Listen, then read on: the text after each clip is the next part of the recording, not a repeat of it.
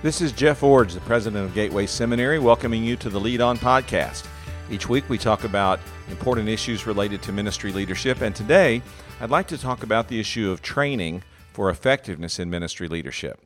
Now, before you think this is just going to be a seminary commercial or a gateway promotion, stay with me because I want to talk more broadly about what it means to be trained, and then I do want to talk about some advantages of more formal training opportunities.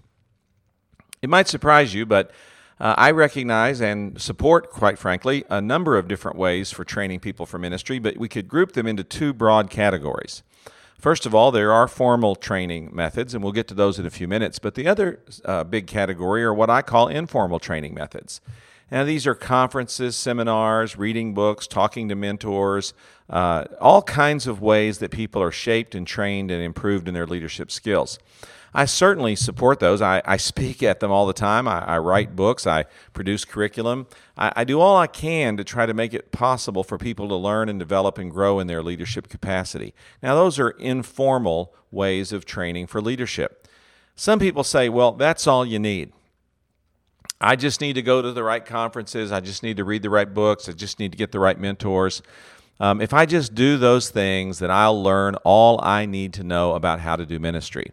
Well, while I wholeheartedly support informal ministry training opportunities, I don't think they're adequate for preparing a person for a lifetime of leadership in ministry. Now, when I first started out as a seminary president 15 years ago, uh, the speech that I was most often asked to make in this on this subject was why Gateway, or back in those days, why Golden Gate. In other words, people wanted me to make the case for why a person should attend our particular seminary. But nowadays, when I'm asked this uh, to address this issue of training, I'm not asked to speak about our seminary. I'm asked to speak about the answer to this question not why Gateway, but why seminary? Why seminary? why train at all in a formal setting when there are so many other avenues or venues for informal training that are also available?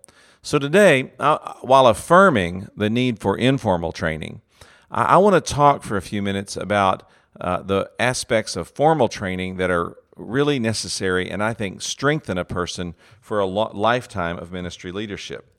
Uh, formal training, uh, by that I mean entering into a seminary or a college or some kind of Bible training program, Bible school program, where you're going to go through a prescribed curriculum under the supervision of others that leads usually to a degree or to a diploma or to some kind of formal recognition.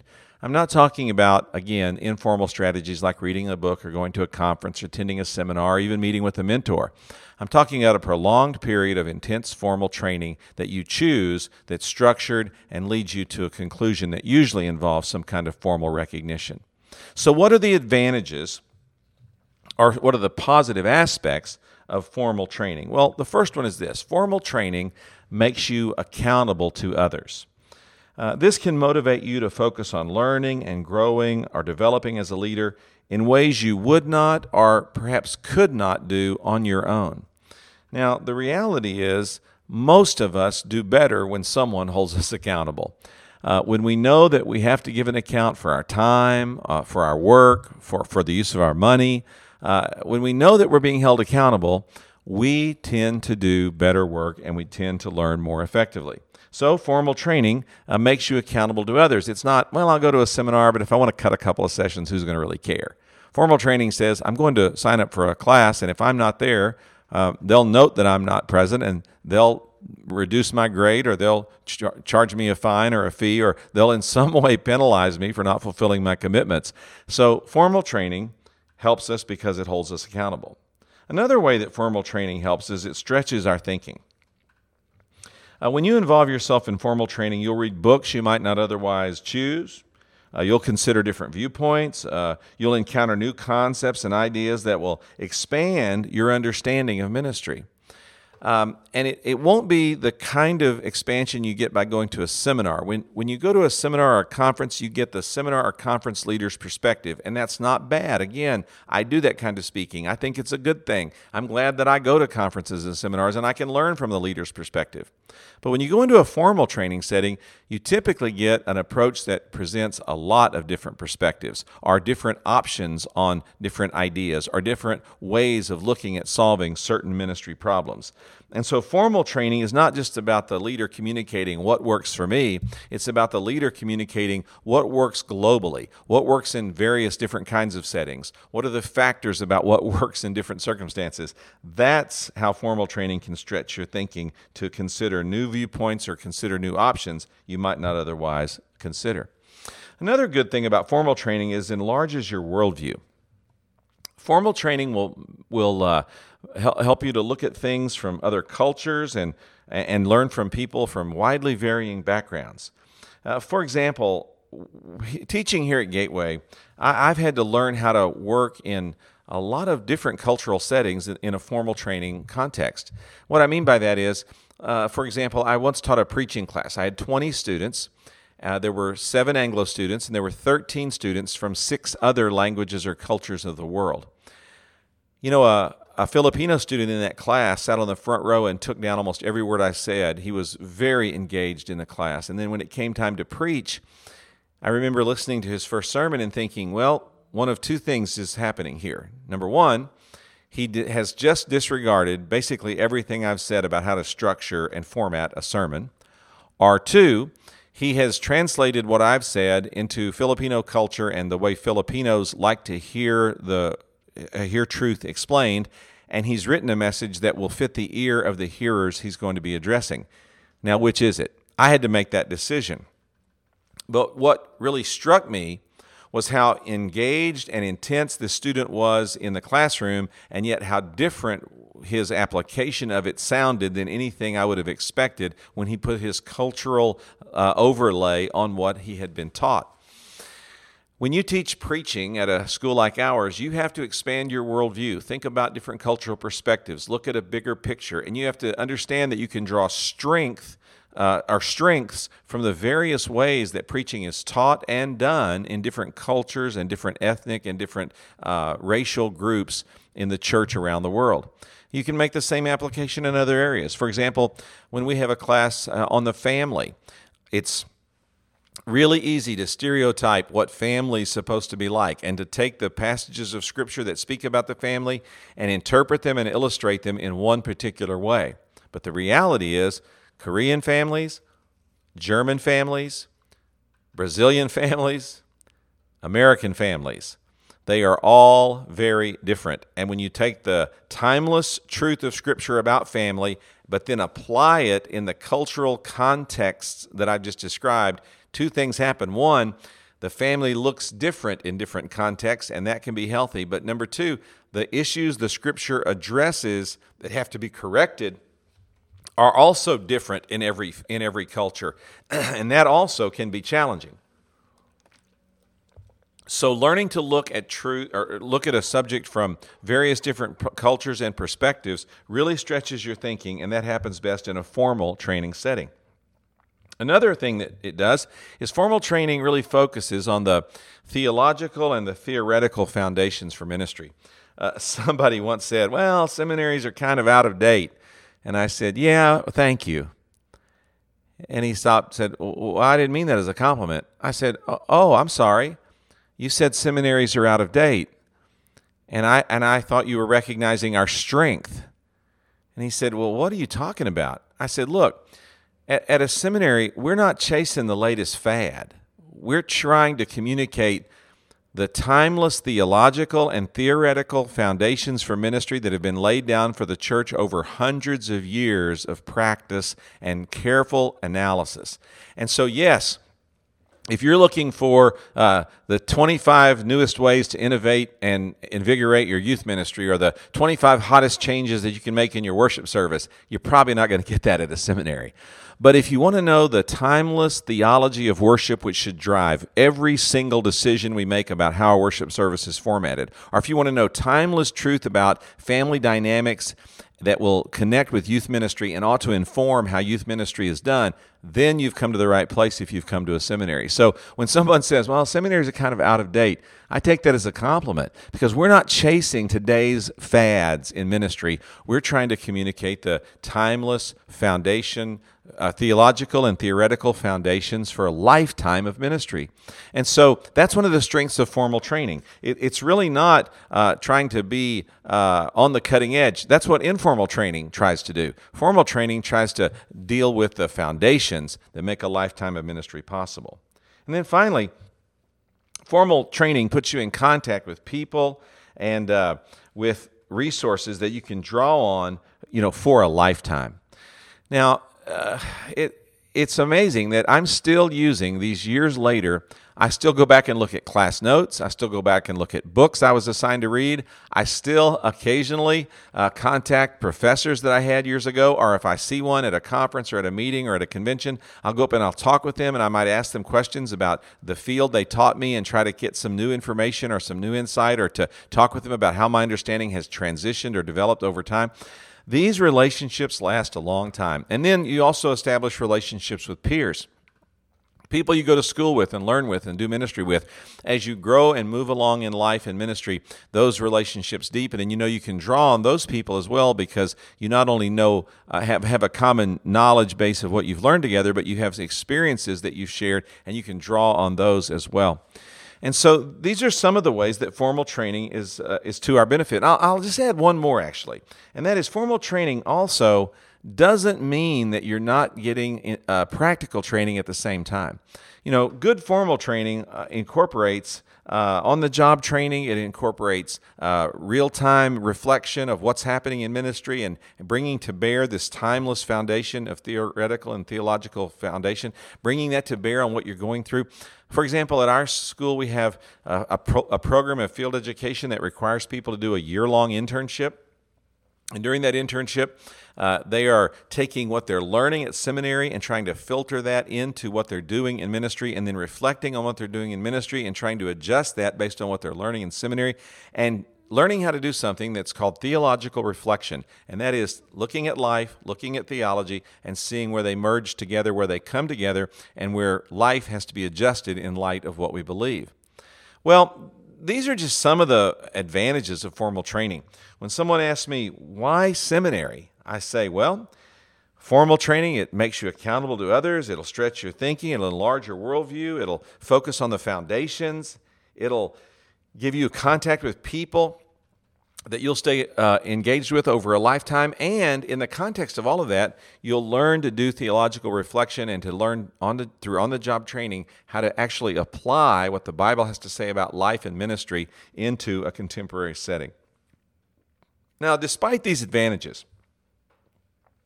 there are still complaints about formal training, and some of these uh, need to be addressed as well. The first one is this well, formal training takes too long. I don't want to spend two or three or four years going to seminary. That's just too long. I want to get out and get busy in ministry. Well, let me ask you this question How long does it take to train an attorney? How long does it take to train an engineer? How long does it take to train a physician? In all of these professions, it takes six to nine to ten years from the time a per- person enters school until the time they're finally certified and ready to do the work they've committed themselves to over a lifetime. Physicians, engineers, attorneys, six to 10 years of school to prepare for those professions. Why is it that you would think it would take any less time to prepare for a lifetime of ministry leadership when your role is the only one that deals with eternal realities. If it takes those years to deal with medical and legal and structural realities in our world, don't you think it should take some time to learn how to deal most effectively with eternal realities? And so when people tell me that formal training just takes too long, I warn, I, I caution them about uh, about invalidating or trying to shortcut the ministry training that's needed for a lifetime of effective service. Another one I've already addressed, and that is well, ministry training or formal training is just out of date. And I've already talked about this. you know, it, it really is in some ways. Because formal training, again, is not focused on the here and now, it's focused on the timeless, foundational, and uh, theological and theoretical uh, uh, uh insights that are needed for ministry. You know, I, I, again I emphasize this. I like informal training. I like going to the latest conference or the latest seminar, going to hear a sermon that gets me motivated and gets me moving. I like that and I like that a lot. But I also understand that those things are most effective in my life when they're resting on the base of a good, solid, formal training core that gives me a foundation from which to work. And so, yeah, I get it. Formal training is out of date, but that's not necessarily a bad thing. It might be a compliment. And then here's another one formal training costs too much. I don't want to pay tuition and I don't want to buy books and I don't want to spend all the money driving back and forth to class you know, I just want to watch a video on a, uh, from a pastor that's done a really good job preaching through the book of Ephesians, and that's all I need. I can teach through the book of Ephesians. That's all I need. No, that's not all you need. And it's not going to cost you too much. Uh, it, it's going to cost you, yes, it is going to be expensive in some ways, but think about what you're getting. You're getting the capacity to look into the Bible in its original languages. You're getting the capacity to understand theology at a depth that is not able to be communicated just in a sermon or a video. You're able to go into the uh, go into a, a, a, library where there are hundreds, if not thousands, of resources on the subject that you're re- looking into, and find out the wealth of all that's available to you because of that. Look, yeah, it costs a little bit to get formal training, but man, it doesn't cost that much when you compare it to what you're getting. And also, seminaries particularly don't cost nearly what it costs to go to the other kinds of professional graduate schools. My uh, one of my children uh, got a master's degree from a major university in the West United States, and that degree only took one year. And the cost of that degree was almost twice as much as it costs to get a three year master's degree at Gateway Seminary. One year secular university costs almost the same, excuse me, almost twice as much as it costs to get uh, as it costs to get a uh, three year degree here at Gateway. So I'm just simply saying that yeah, it costs money to get formal training, but it's not that expensive. And then finally, sometimes people say, well, formal training drains my spiritual passion. I mean, it just sucks the life out of me. Well, some schools might do this, but man, I don't know of one that does. The schools I know that are doing a good job training people for ministry are trying to create scholars on fire. People who know a lot about what the Bible says, but are passionate about trying to get the gospel to as many people as possible. Um, I was uh, preaching once in uh, chapel here at Gateway about spiritual passion and about the need to be invigorated and ignited, and how seminary had done that for me and had not diminished my passion but had increased it. And afterwards, one of the African American students came up to me and said, uh, Dr. Iorg, I'll give you your sermon in two sentences. I said, okay. And he said, I've got the burning. Now I need the learning. He had one, he wanted the other. He didn't want one or the other. He had one and he wanted them both. And that's what seminary does for you. You come fired up and passionate about ministry, and yeah, as you get into the grind of it, it sort of drains you down a little bit, but that's just the emotion being drained out of the initial process. It's not the passion being taken away. And so seminary invigorates our passion because it engages us deeply in the Word of God, in practical, in understanding theology, in dealing with practical ministry, and being around other Christians and Christian leaders. It's invigorating in those ways. So, yeah, formal training. You can guess that I'm a fan. Now, you might say, well, yeah, you're a fan because you're a seminary professor, uh, president. Well, that's not why I'm a fan. I'm a fan of formal training for at least two specific reasons that don't have anything to do with my job. Number one, I'm a fan because of the pattern I see in the Bible. In the Bible, the pattern that God has is really pretty clear. God calls a person to ministry, sends that person through training, and then assigns that person to the ministry he wants them to lead. Now, there are some examples where God uh, was training a person before he called them and assigned them. I sometimes think the order can be different, but it's usually that God calls, God trains, God assigns. That's how it goes down. And you can look in the Old Testament and the New Testament and find multiple examples of how this plays out. So I see this biblical pattern God calls, God trains, God assigns. He's done that through the ages. Why would he not do that in our generation as well? And so when I say if you're called, you need training so that God can assign you, I'm not simply trying to build seminary enrollment. I'm trying to follow a biblical pattern of what it means to be engaged in a lifetime of ministry leadership. And, and then there's a second reason, and that is I see the impact in the lives of people all around me who've been through a program like this. Yeah, I can name you a few pastors, and I'm thinking of one or two right now who never went to seminary and pastored very effectively throughout their lifetime. I can think of one or two. Most of the people that I know who've pastored churches successfully over an entire lifetime, and particularly those who've pastored churches that grew or who had large scopes of influence, those people had seminary training. In fact, it sometimes amuses me when large church pastors uh, say, Well, I don't think our staff needs seminary. They just need to go through the training program that we offer them. And then I sometimes will ask, Well, now where did you go to seminary? And the pastor will almost always say, Oh, well, I went here or I went there. Well, then why don't you think your your your followers or your uh, staff members need the same thing that you have?